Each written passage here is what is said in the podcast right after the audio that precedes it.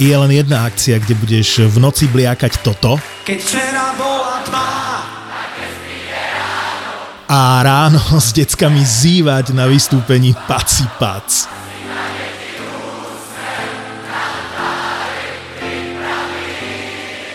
Neviem ako ty, ale my leto štartujeme 9. júna na Donovaloch. Zapo oslavuje štvrté narodeniny a rozhodli sme sa, že pivečko a prosečko si s vami dáme na Follow Festivale na Donovaloch. Donovaloch.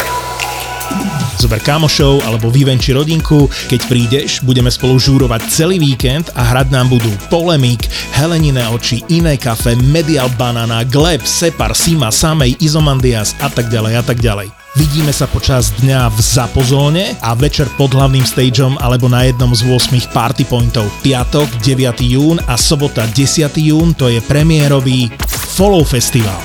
Follow Festival. Čakáme ťa na Donovaloch. Vstupenky ešte zoženieš na followfestival.sk. Platené partnerstvo alebo product placement v podcaste je reklamne ladený pokec, ktorý je obsahovou súčasťou epizódy, kde podcaster hovorí o vlastnej skúsenosti s konkrétnym produktom alebo službou. Trvá to vždy iba chvíľu a je to preto, aby mohli vznikať aj ďalšie epizódy tvojho obľúbeného podcastu. Príjem z reklamy je náš jediný príjem.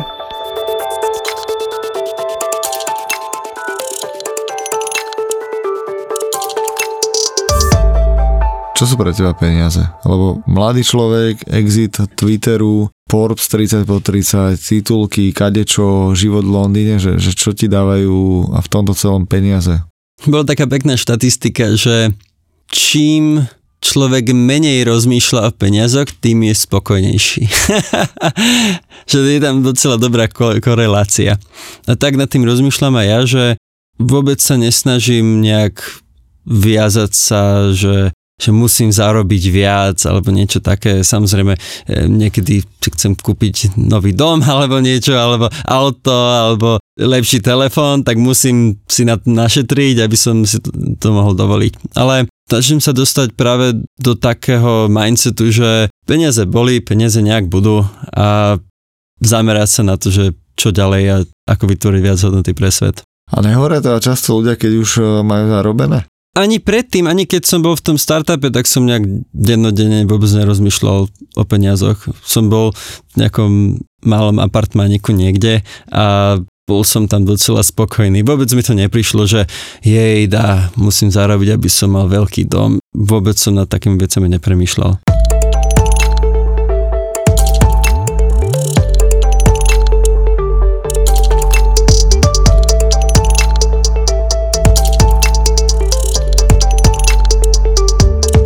Ťažko sa naraz robí Silicon Valley a nejaká veľmi regulačná politika.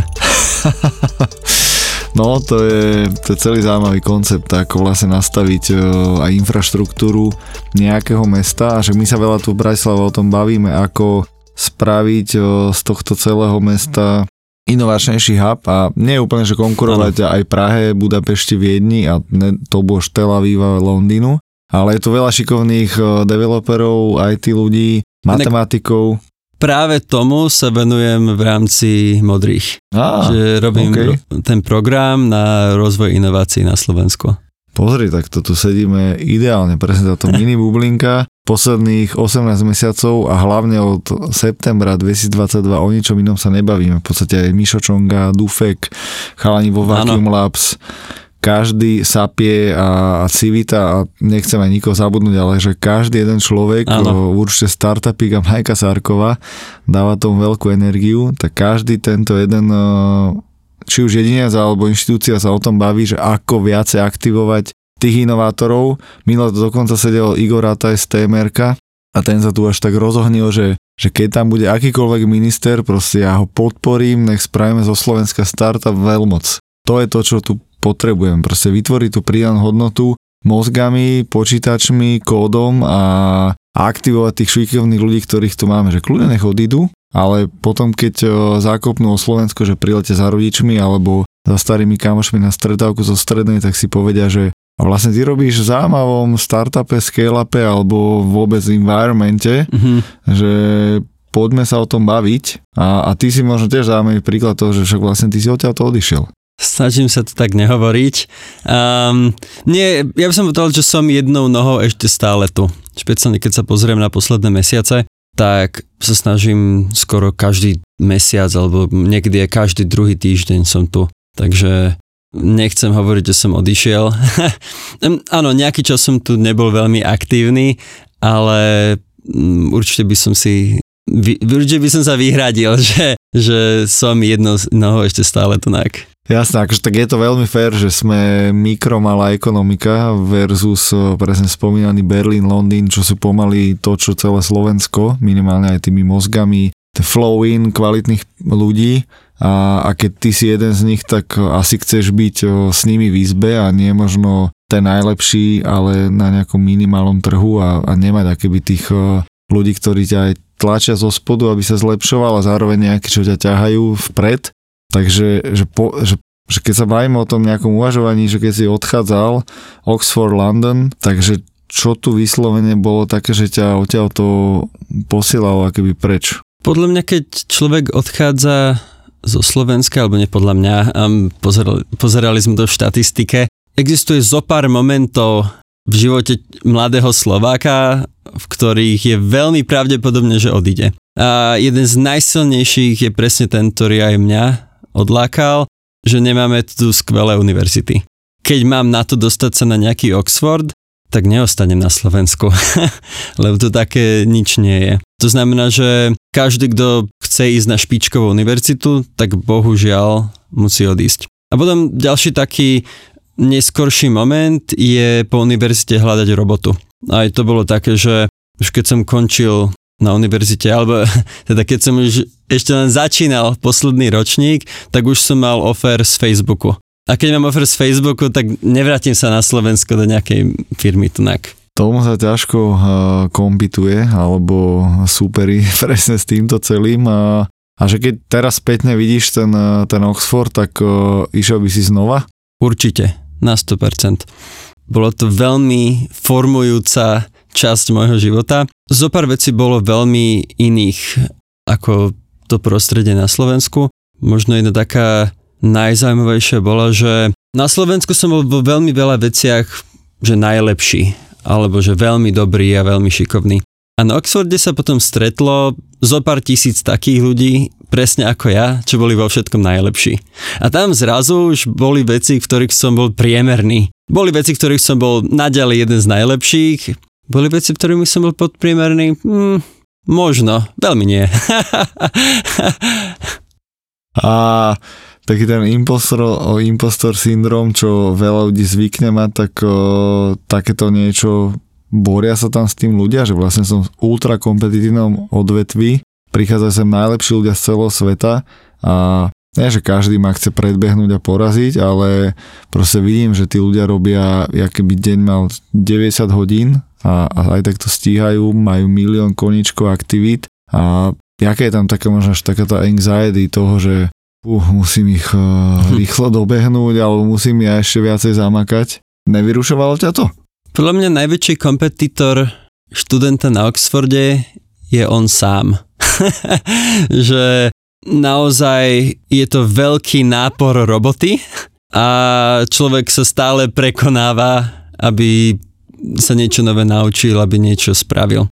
Takže to by nemala byť vlastne taká filozofia každého z nás, že, že najväčší kompetitor si ty sám, že neporovnaj sa s inými, ale len so sebou, aký si bol predvčerom, predprvčerom. Áno, súhlasím. A hovorí sa o tom aj medzi psychológmi, že je to taký ten growth mindset, že nezameriavať sa na tom, v čom si viem odmerať sily a viem ukázať, že som v niečom lepší, ale kde sa toho viem najviac naučiť. A myslím si, že práve na to bol, bol výber na Oxford veľmi zameraný. Keď som tam bol na tých pohovoroch, to bolo možno nejakých 5 pohovorov s nejakými profesormi a bolo to také, že riešil si už niekedy diferenciálne rovnice? Ja som povedal, že nie, ešte nikdy. A on, že tak sa na nich poďme pozrieť. ich vôbec nezaujímalo, že koľko som sa už toho naučil, lebo vedia, že v rôznych krajinách a rôznych systémoch školských sa človek dostane inak ďaleko v kurikulu. Ale pozerali práve na to, ako rýchlo viem absorbovať nové vedomosti a ako sa viem s novými vecami boriť. OK, a toto je niečo, čo vieme potenciálne, nie úplne, že škálovať na, na všetkých, ale že, že dá sa to naučiť, že ten hlad po nových vedomostiach a, a, a skúšaní a nevidení prekážok, lebo často mám pocit, že že v tej našej bubline to funguje, že presne ľudia sa stále snažia nahajrovať lepších ľudí, otvoriť nový trh, viacej predať, vymysleť lepší slogan, lepší marketing. Ale in general naša populácia to nemá úplne v sebe, že my sme skôr takí, že to tak vezieme. A nie sme takí tí open-minded alebo grown mindset ľudia, nechcem teraz spoločne celú populáciu Slovenska tam házať, ale tak sa to o nás hovorí. Mm, tak možno sa pozrieť aj... v sebe proste hneď, že stále si skúšal, vymýšľal, alebo ťa viedol k tomu rodič, brat, bratranec, ujo, niekto ťa k tomu inšpiroval. Môžeme sa pozrieť aj na štatistiky a na taký, na také, že hodnotové nasadenie Slovákov. A naozaj tam veľmi nefigur, nefigurujú veci ako inovácie a niečo meniť, alebo nejakých tíč a nejaká veľká ambícia niečo meniť skôr je tam veľmi silno zastúpené, že pokoj, rodina a taký osobný komfort. Takže áno, možno vieme rozprávať o tom, že je tam je na tom niečo také slovenské, ale je veľmi pravdepodobné, že veľa z toho vzniklo aj históriou Slovenska a ako sme sa sem dostali. Možno veľa z tejto ambície bolo vytlčenej práve socializmom a možno veľa z toho bolo vytlčeného takým tým chaosom 90. rokov. Takže si viem predstaviť, že také veci niečo zanechali. A teraz k tej otázke, že, že čo k tomu viedlo mňa? Asi rodičia. Asi asi im to dám za pravdu. Okay, a že, mm, rodičia tak... Tomáša Halgaša boli v čo možno iní. Dobre, ty z Bratislavy, čo veľa ľuďom dáva nejaký edge, že predsa len je to bližšie k biznisu, rýchlejšie mesto ako Spiskanová väz, odkiaľ moja mama napríklad. A, a vidíš proste ten drive ľudí trošičku väčší, ale stále sme maličké mesto oproti už len Prahe a Budapešti. Ale áno, že keď si odtiaľto, tak je šanca, že proste máš nejakú kompetitívnu výhodu oproti ľuďom z Svidníka. Neviem, či sa k tomu viem vyjadriť, lebo nikdy som mimo Bratislavy nevyrastal, to znamená, že ťažko sa mi to porovnáva. Podľa mňa moji rodičia boli aj v niečom inom taký iný, že veľmi, veľmi im záležalo na vzdelaní. Obaja sú tiež podnikatelia Takže poviem takú krátku príhodu. Mm, hneď po univerzite som pracoval vo Facebooku a som mal pocit, že to je fantastický job. I že, it. Áno, že mám krásne sedenie pri okne s výhľadom na Londýn a programujem na tejto veľmi populárnej stránke. Bolo to veľmi pekné. Ja som si zavolal svojich rodičov a som im poukazoval, aký máme skvelý office, ak sa mi tam super žije. A som si ich tak posadil a že no tak čo, čo na to hovoríte? A oni sa tak na mňa pozerali, že toto sa ti páči? Byť jeden z 3500? Byť malé koliesko vo veľkom stroji? A to nie si ty, ty máš naviac. a to podľa mňa... Vlastne ťa predvyhodili. Áno, ja som vtedy akorát rozmýšľal, že či založím s kamarádom startup a toto bolo také posledné potlačenie. tak, a to si myslím, že, ne, že by neurobilo veľa rodičov. A tam je práve ten zaujímavý growth mindset, hej? že stále sa pozerať niekam ďalej, že čo viac ešte vieme dokázať, že čo ešte viac vieme zmeniť.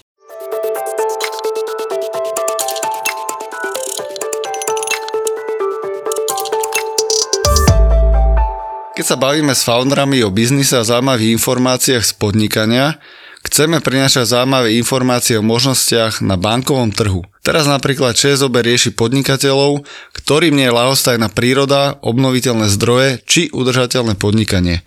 Ak aktuálne riešite, ako znížiť energetickú náročnosť svojej výroby, chce to investovať. ČSOB vám ponúka úver pre zdravšiu zem. A týka sa to aj nákupu fotovoltických a solárnych panelov alebo veterných turbín, alebo rekonštrukcie budovy, čím sa zníži energetická náročnosť vašej prevádzky. Nie len, že môžete ušetriť energie, ale poskytujú aj 100% financovanie úveru. Nemusíte tak vynakladať ani čas vlastných prostriedkov. To celé v ČSOB vybavíte bez poplatku za spracovanie úveru. Viac sa dozviete na ČSOB.sk, úver pre zdravšiu zem. Takže ešte chvíľu chcem eh, predtým, jak presne aj na nejakého Nika de Aloizia sa opýtame, že čo pre teba vlastne znamená toto meno. Eh, to je zaujímavé v kariére Tomáša Halgaša určite, ale ten Oxford eh, a to vzdelávanie, my tiež veľmi, či už s Mišom Čongom alebo aj v rámci campus aktivít presne v tomto celom ekosystéme pracujeme aj so školami a chceme pomôcť priniesť ten growth mindset alebo podnikateľ, eh, mentalitu foundera, mentalitu podnikateľa medzi tých mladých ľudí a aktivovať to v nich. Lebo ja tiež som do nejakého treťaku na výške uh, veľmi nad tým nerozmýšľal, skôr som mal taký ten corporate leader uh, v hlave, že presne, že byť uh, manažer nadnárodnej firme a možno viesť nejaký tým ľudí a mať ekonomickú školu a že toto je to, čo aj rodičia budú spokojní, aj, aj všetci budú spokojní, že presne, že je to pekné CVčko a príjemná kariéra, teplé miestečko a tak nejak si ideš. A vlastne to podnikanie nebolo na prvom mieste, lebo však to je vlastne stres, risk, uh, vypadané vlasy, nervy, pracuješ v nedelu, cez sviatok, stále máš nejaké meetingy v hlave alebo nejaký možno biznis alebo nových ľudí hajruješ, niekto ti odíde a tak ďalej, že fúr nejaký shit, jak hovorí Mišo Pastier, same shit všade. A že či keď si presne prišiel na, na túto školu do britského prostredia, čo je veľmi ale international, tak ako tam tá podnikavosť a ešte na, na takom odbore možno viacej technickom, ako si bol ty, že, že jak to tam v tých ľuďoch zapalovali, tie zápalky. Že halo Toma, že it's entrepreneurial way alebo business way? Mm, neviem, či oni do nás tlačili nejaký entrepreneurial way, ale určite do nás tlačili také, že, že snaží sa posúvať ďalej stále.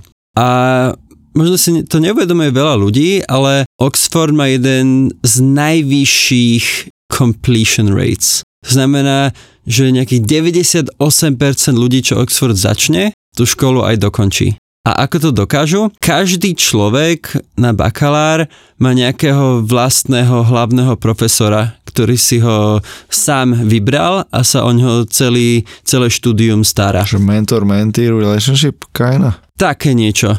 A za ročník si, on, si každý tento profesor vybere možno nejakých troch, štyroch ľudí, s ktorými chce stráviť budúce 4 roky. A naozaj sú veľmi nápomocní a naozaj sa aj pozerajú, že keď sa niekomu darí menej, že prečo, ako mu pomôcť.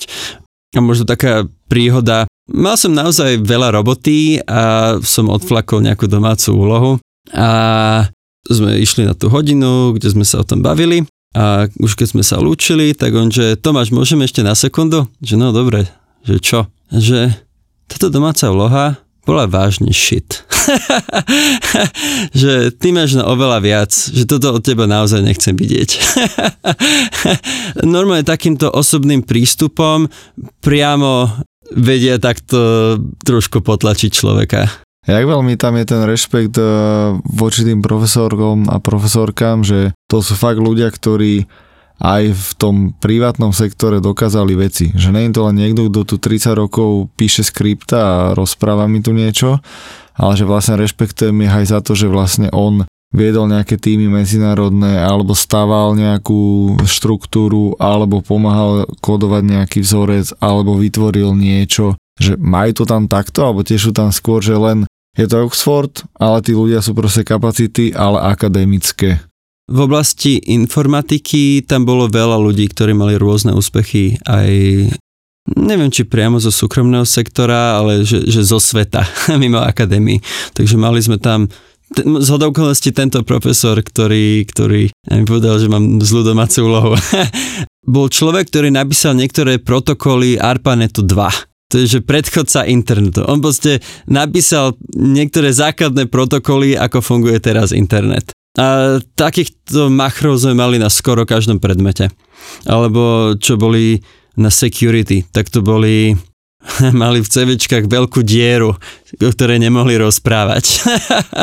Takže naozaj vedeli, ako to v tej branži celé funguje a niekedy nám aj tak hovorili, že, že v akadémii alebo teda na verejnosti sa nám e- ešte e, nepodarilo takýto nejaký algoritmus že rozbiť, ale niečo mi hovorí, že by som ho nepoužíval. tak niekedy niečo takéto povedali a to, to bolo vidieť, jak, mal, jak mali toho veľmi veľa za sebou. Alebo tým, že to boli naozaj priekopníci, tak aj niektoré domáce úlohy boli že extrémne aktuálne. Tiež čo bolo security, tak akurát keď sme boli na Oxforde, tak niekto ako veľmi populárny taký internetový protokol a o dva týždne sme mali ako domácu úlohu to zreprodukovať. Takže naozaj také, že extrémne, že cutting edge. A keď to prenosím trošku do toho biznis sveta, founderského sveta, tak uh, bol si co-founder uh, Sféru, uh, ktorý ste úspešne exitli s Nikom. Jak si spoznal Nika, tvojho co-foundera? Nick bol najmladší človek, ktorý dostal veľké peniaze od investorov na technologický startup. Mal nejakých 16 rokov vtedy. A, takže už keď mal nejakých 18, už predal firmu a si povedal, že čo teraz so životom, pôjdem sa vzdelávať. A rozhodol sa ísť na Oxford. a on bol nejaký, neviem, ročník nižšie.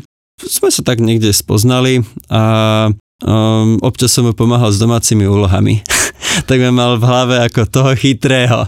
A potom chcel založiť firmu, alebo teda mal nejaký nápad a to už som ja bol na, vo Facebooku. A tak mi napísal, že, že mám nejaké nápady, že nechceš sa stretnúť, že jasne, rád pomôžem. On mal taký nápad, že takú veľkú zmenu to urobilo vo svete, keď vyšiel Google, že to zindexovalo všetky informácie, ktoré sú na internete ale teraz si predstavme, koľko vedomostí sa nikdy na Google nedostalo. Že máme ich nadali v našich hlavách. Že čo keby sme urobili niečo také, ako Google, taký nejaký vyhľadávač, ale že by sme indexovali nie stránky, ale ľudí. A že to, čo majú v hlavách. Takže sme chceli taký produkt, že, že by som tam napísal nejaký... Predchodca Neuralinku, Maskovho. Možno tak trochu.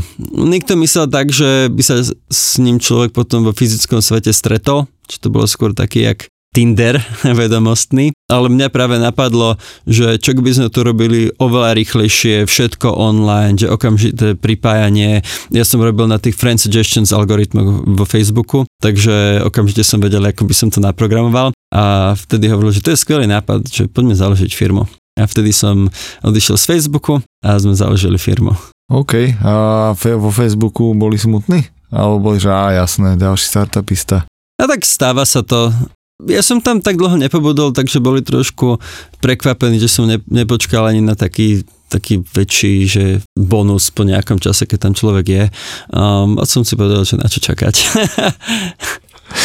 Takže taká tá dvojka CTO a CEO, presne ako Wozniak Jobs alebo Ballmer a Gates, tak plus minus to sa dialo aj u vás, že ty si produkt a ty si ten, čo to predá? Alebo je to za teba také ideálne zloženie týmu? Aj Nick bol technický. Robil computer science a philosophy. Zatiaľ, čo ja som robil maths and computer science. OK. Čiže... Takže ja som bol taký, že vedel som programovať a dosť som sa vyznal aj v zložitých algoritmoch a podobne. A on vedel tiež programovať a vyznal sa oveľa viac takých, že, že high level, že čo by bolo teoreticky možné a ako to zapojiť s ľuďmi a mal taký dobrý feel pre používateľa. Takže nepovedal by som, že je to nejaký salesák, to určite, určite nie. On dokonca naprogramoval aj prvú verziu našej Android appky. Takže naozaj sme obaja aj technicky makali. Jak veľmi po tomto exite sa ti stále chce technicky makať versus, že už poďme len e, uvažovať a dáme to nejakým e, našim pešiakom? Ja mám vždy taký pocit, že rád urobím čokoľvek, aby som, sa do, aby som posnul firmu vpred, nech je to naozaj čokoľvek. Takže keď musím programovať, alebo keď vidím v tom najvyššiu hodnotu, tak programujem. Keď najvyššiu hodnotu vidím v tom, že musím vyplniť nejaké papiere, poslať štátu, tak to urobím. Ak je najlepšia vec, čo môžem urobiť, zorganizovať nejakú uh, firemnú oslavu, aby sme odľahčili situáciu. Čokoľvek, čo bolo treba robiť, tak to vždy rád spravím. Čo povedal si, že si founder hardcore, akože máš to v duši, že si definuješ sa ako founder a máš tú mentalitu? Ja si myslím, že áno. Sme sa o tom akurát bavili aj s Nikom, že nás je ťažko zamestnať, lebo je ťažké nám zmieriť sa s niečím polourobeným. A máme veľmi, je nám ťažké zmieriť sa s tým, že niečo, je, niečo sa nedá zmeniť len kvôli nejakej byrokracii. To je nám veľmi ťažko prehltnúť. Takže aj po akvizícii to bolo také také veľkofiremné prostredie. Tak v um, podstate áno, že Twitter je korporát, akože už to není ani zďaleka nejaký startupík o 20 ľuďoch. Áno, ale teda treba povedať, že veľa vecí v Twitteri stále fungovalo dosť startupovo. Taký... Že boli tam lean týmy, hej, alebo agilný prístup e, k iteráciám produktu. Dá sa to povedať pozitívne aj tak, a možno trochu tak realistickejšie, vo veľa veciach neboli nejaké zadefinované limity a vo veľa veciach bol trochu chaos. Ale zase to, to je startup.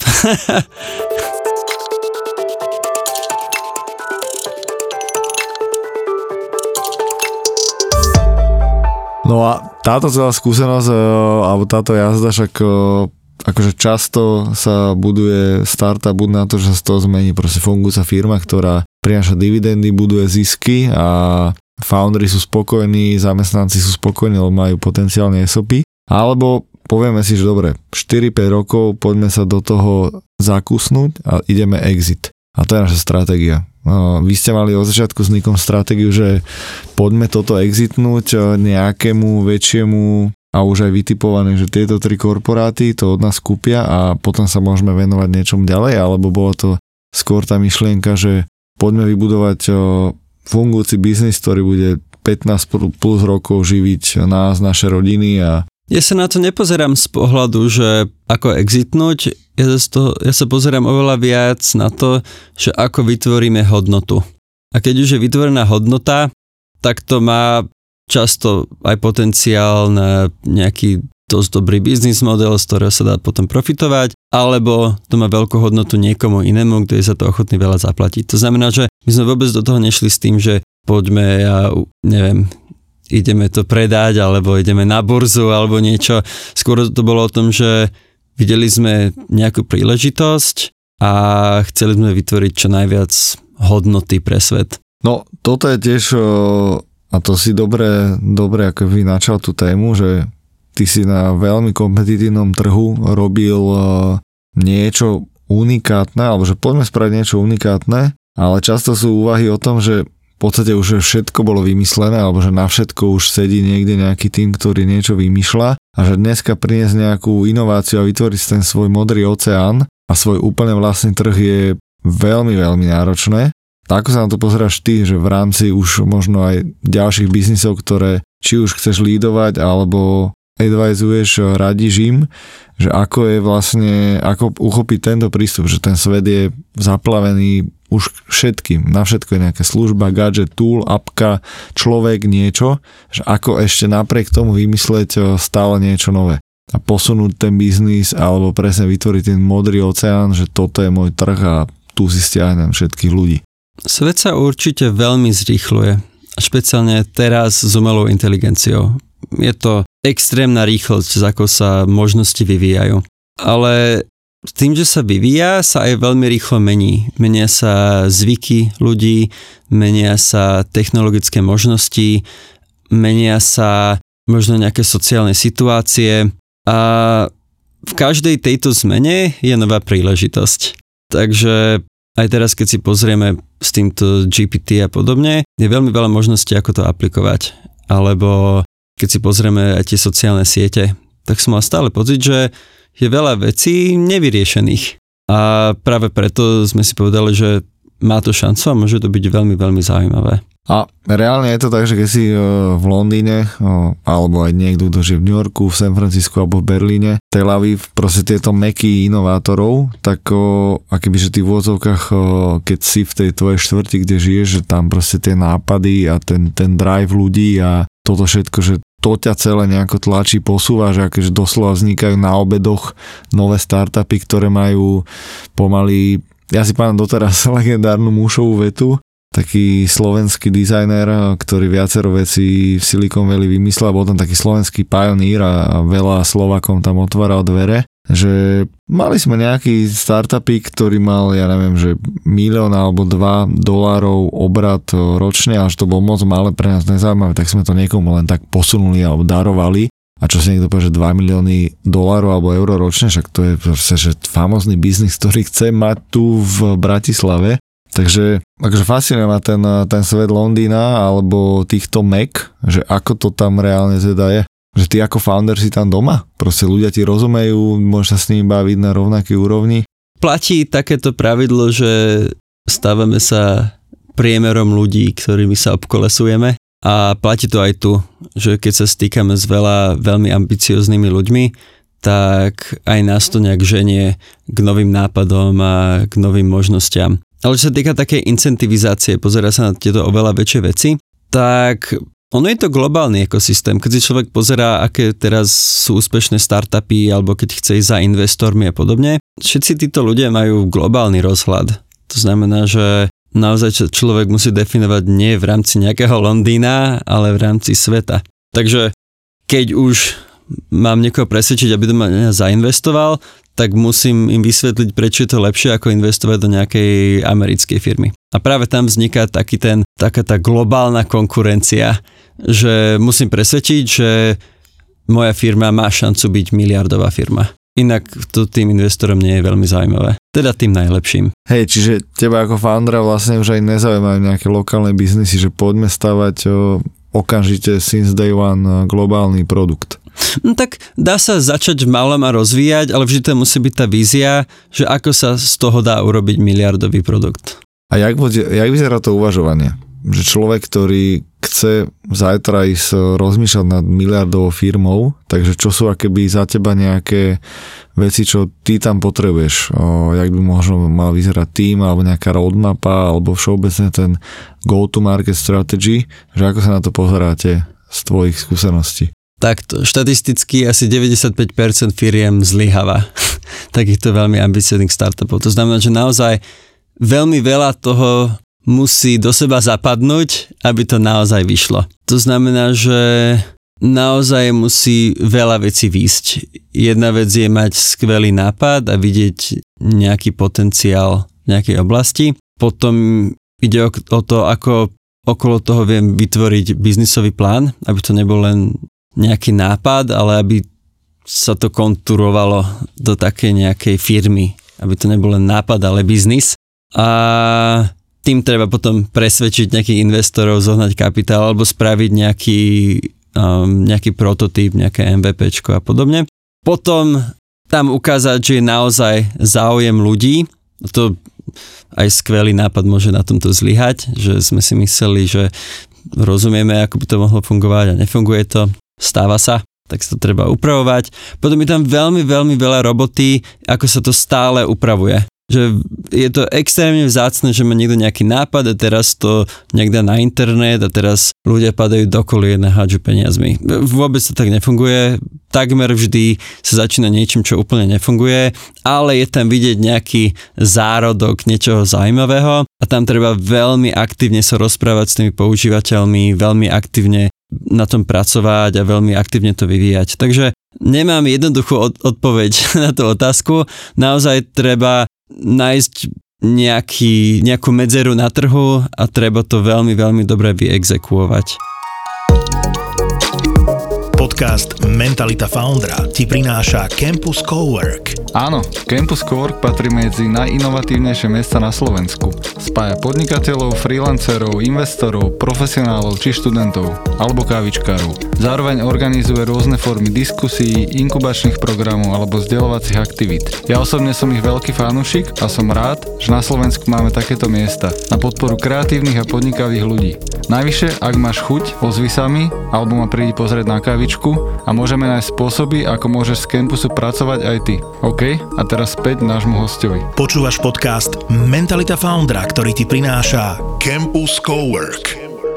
A za investorom e, ty chodíš teda až keď máš e, prototyp otestovaný na 10 až 100 používateľoch alebo 100 až 1000 a že dobre, tak už sme to 4 krát pivotli, vybootstrapovali sme pol roka, tu sú prvé čísla, dajte nám Ačkový round a toto ideme robiť 12 mesiacov no what a proste garantujeme, že sa to posunie úplne inde. To je jeden spôsob, ako veľmi záleží aj na founderovi, aj na tom, aký je to nápad. Napríklad tým, že Nick bol predtým už úspešný, tak sa nám podarilo zobrať peniaze od investorov len s tým, že sme mali nápad a víziu, ako z toho spraviť veľmi dobrý produkt. Ale Čo nemali sme ešte nič investovali do vás dvoch. Alebo ano. akoby Donika, že dobre, toto je úspešný chalan, už to raz dal, poďme to skúsiť ano. znova. A aj tým, že môj background bolo, že som kodil tie friend suggestion algoritmy, tak to bolo také, že to veľmi dobre sedí.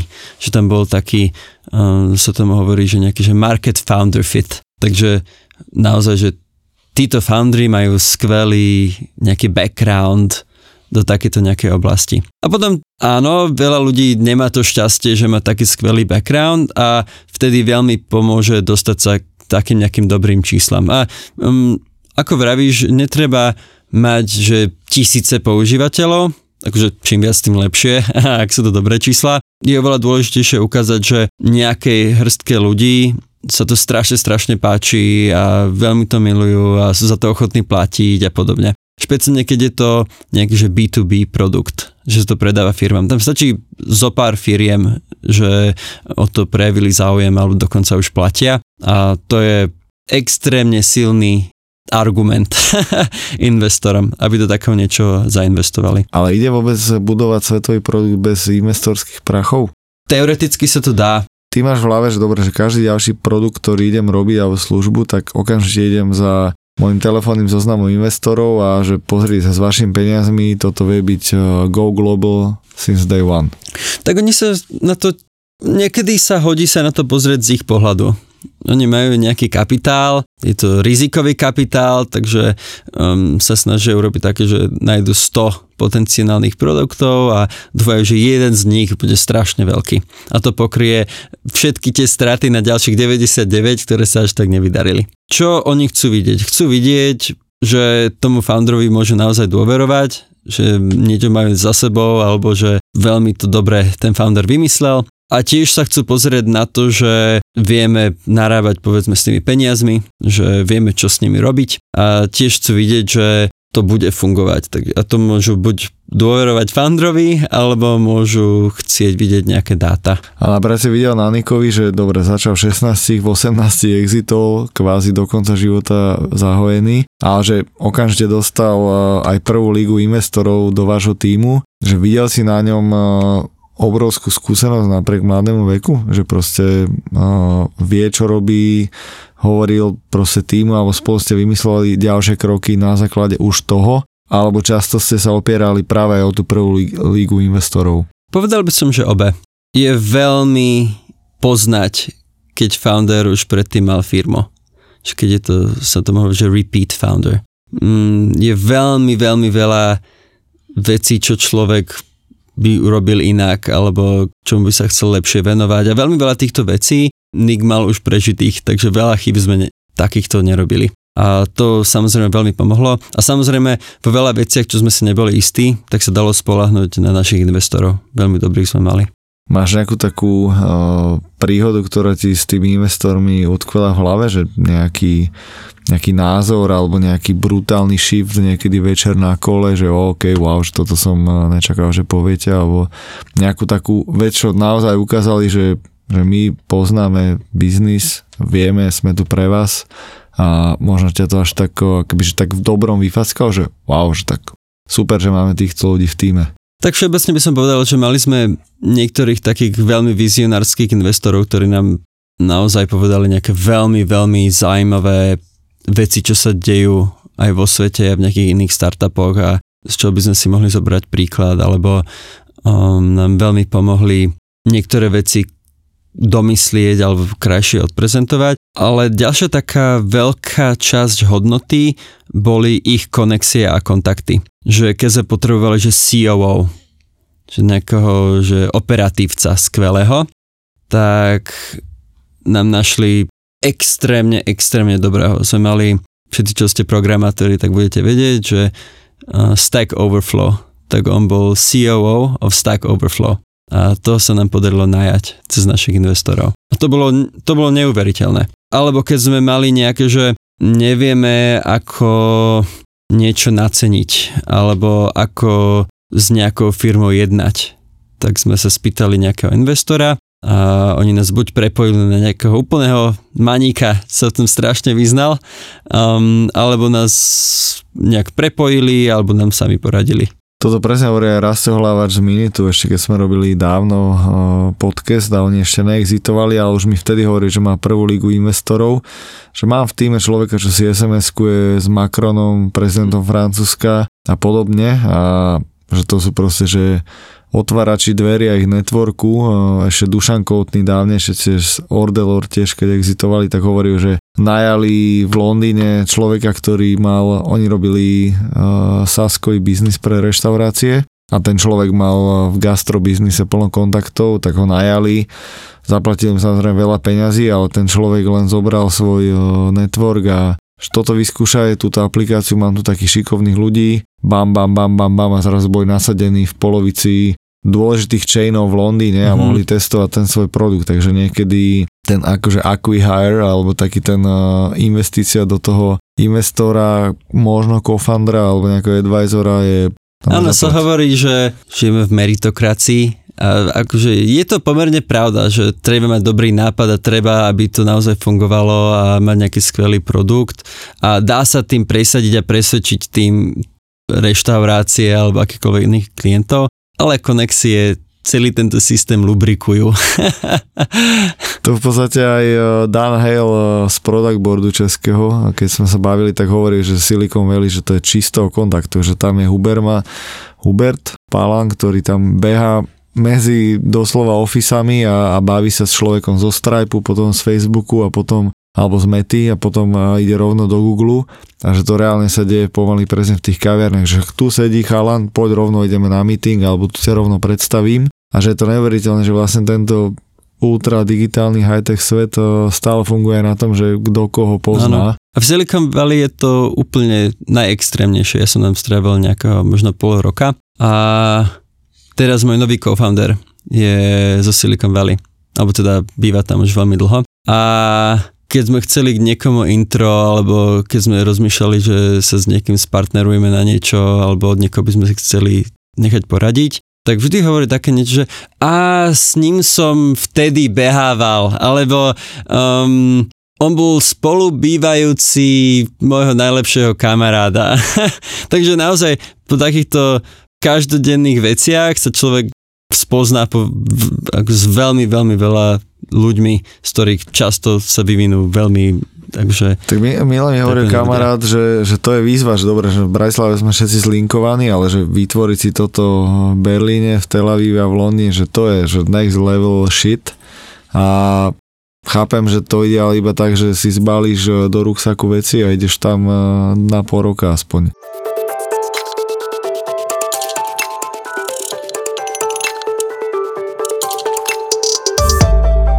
Jak ty buduješ eh, svoj network? Okrem toho, že si exitoval za niekoľko miliónov startup. Oveľa lepšie sa mi networkuje, keď ide o nejaký biznis. Mm, je mi pomerne ťažké robiť také, že poďme si len sadnúť a pokecať.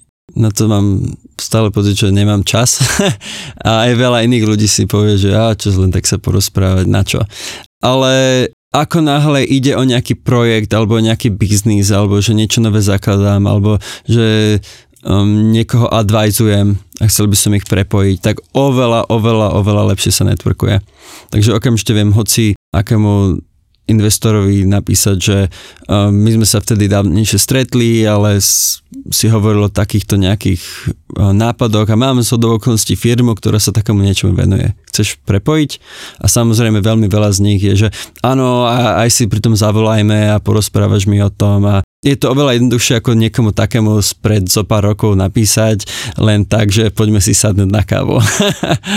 OK, ale tak uh, tieto kávy, alebo možno pre teba presne nejaký sailing, alebo pilotovanie, alebo tanec, uh, toto mi povedz, kompetitívne prostredie už od vysokej školy, možno ešte aj na strednej, potom startup svet, exit, nový founder, Silicon Valley, Londýn, že jak to, že ešte nejsi, alebo ne, nie sú všetci títo ľudia totálne vypálení. že, že vlastne, jak tam zachovať aj takú tú mentálnu pohodu a stále, že vlastne mám aj kamarátov, s ktorými sa viem baviť o tom, že aký si mal deň a ako máš rodinu. Podľa mňa úplný základ je taký uhol pohľadu, že áno, ten svet je kompetitívny a vie byť krutý, ale väčšinou mi to tak nepríde. Väčšinou môj najväčší kompetitor som ja sám a väčšinou sa snažím stále niečo robiť lepšie a vytvárať viac hodnoty, vytvoriť niečo lepšie pre našich používateľov a podobne. To znamená, že nemám pocit, že by som každý deň išiel spať s tým, že kokšo musím poraziť ešte niekoho. Ono je to oveľa viac, že taký pozitívny výhľad do budúcna, že čo všetko by som ešte mohol robiť, aby som toto zlepšil. A samozrejme, mám výborných kamarádov, mám skvelú rodinu a veľmi mi to v živote pomáha ostať kľudným a úplne v pohode. To beriem ako také, takú životnú infraštruktúru, že um, keď všetky také, že osobné veci fungujú, tak to je veľmi, veľmi fajn. No ja, že to je často super barlička, že keď sa môžeš spolahnúť na uh, kamošov alebo partnerku alebo nejakú rodinu, že prídeš doma a vlastne nemusíš tam s nikým bojovať, ale ano. že nejak uh, prirodzene je tam kľud, je tam dobrá nastavená atmosféra a potom vlastne môžeš ísť do toho biznisu alebo nejaký športovec športovať a tam proste podávať tie výkony. Áno, ale aj to nie je úplne najlepšia paralela, lebo športovci majú veľmi striktne zadefinované nejaké pravidlá, v ktorých, s, ktorých superia o milimetre a milisekundy. Zatiaľ čo v biznise je to úplne iné. Každý sa snaží vytvoriť si vlastnú nejakú hm, takú malú monopolu. Sa snaží byť v niečom unikátny, kde čo nikto iný nerobí, alebo nájsť používateľov, s ktorými sa ešte nikto nerozprával. Takže je to úplne v tomto iné ako šport. To znamená, že v športe sa snažím strašne optimalizovať každý svoj deň, aby som vymačkol ďalšiu sekundu. V biznise je to oveľa viac o takom širšom rozhľade a širšom rozmýšľaní a podobne. Je to pravda, že áno, že v profi športe naozaj chceš poraziť človeka, tam nechceš poraziť sám seba, lebo mm-hmm. ty chceš vyhrať to zlato, to ako founder si vlastne tvoríš svoje vlastné nejaké závody a ktoré ideš hrať v ten deň Takže, takže to je na konci dňa aj super na tom eh, podnikaní alebo na tom founderstve, že vlastne ty si, ty si určuješ, ktoré ideš hrať bitky a ktoré vlastne ti nestoja za to. Ešte jeden taký rozdiel je, že byť founderom je veľmi široká disciplína. Je tam toho strašne veľa a je toľko, čo sa môžem ešte naučiť v oblasti psychológie, v oblasti rečníctva, aby môj investor pitch bol ešte lepší.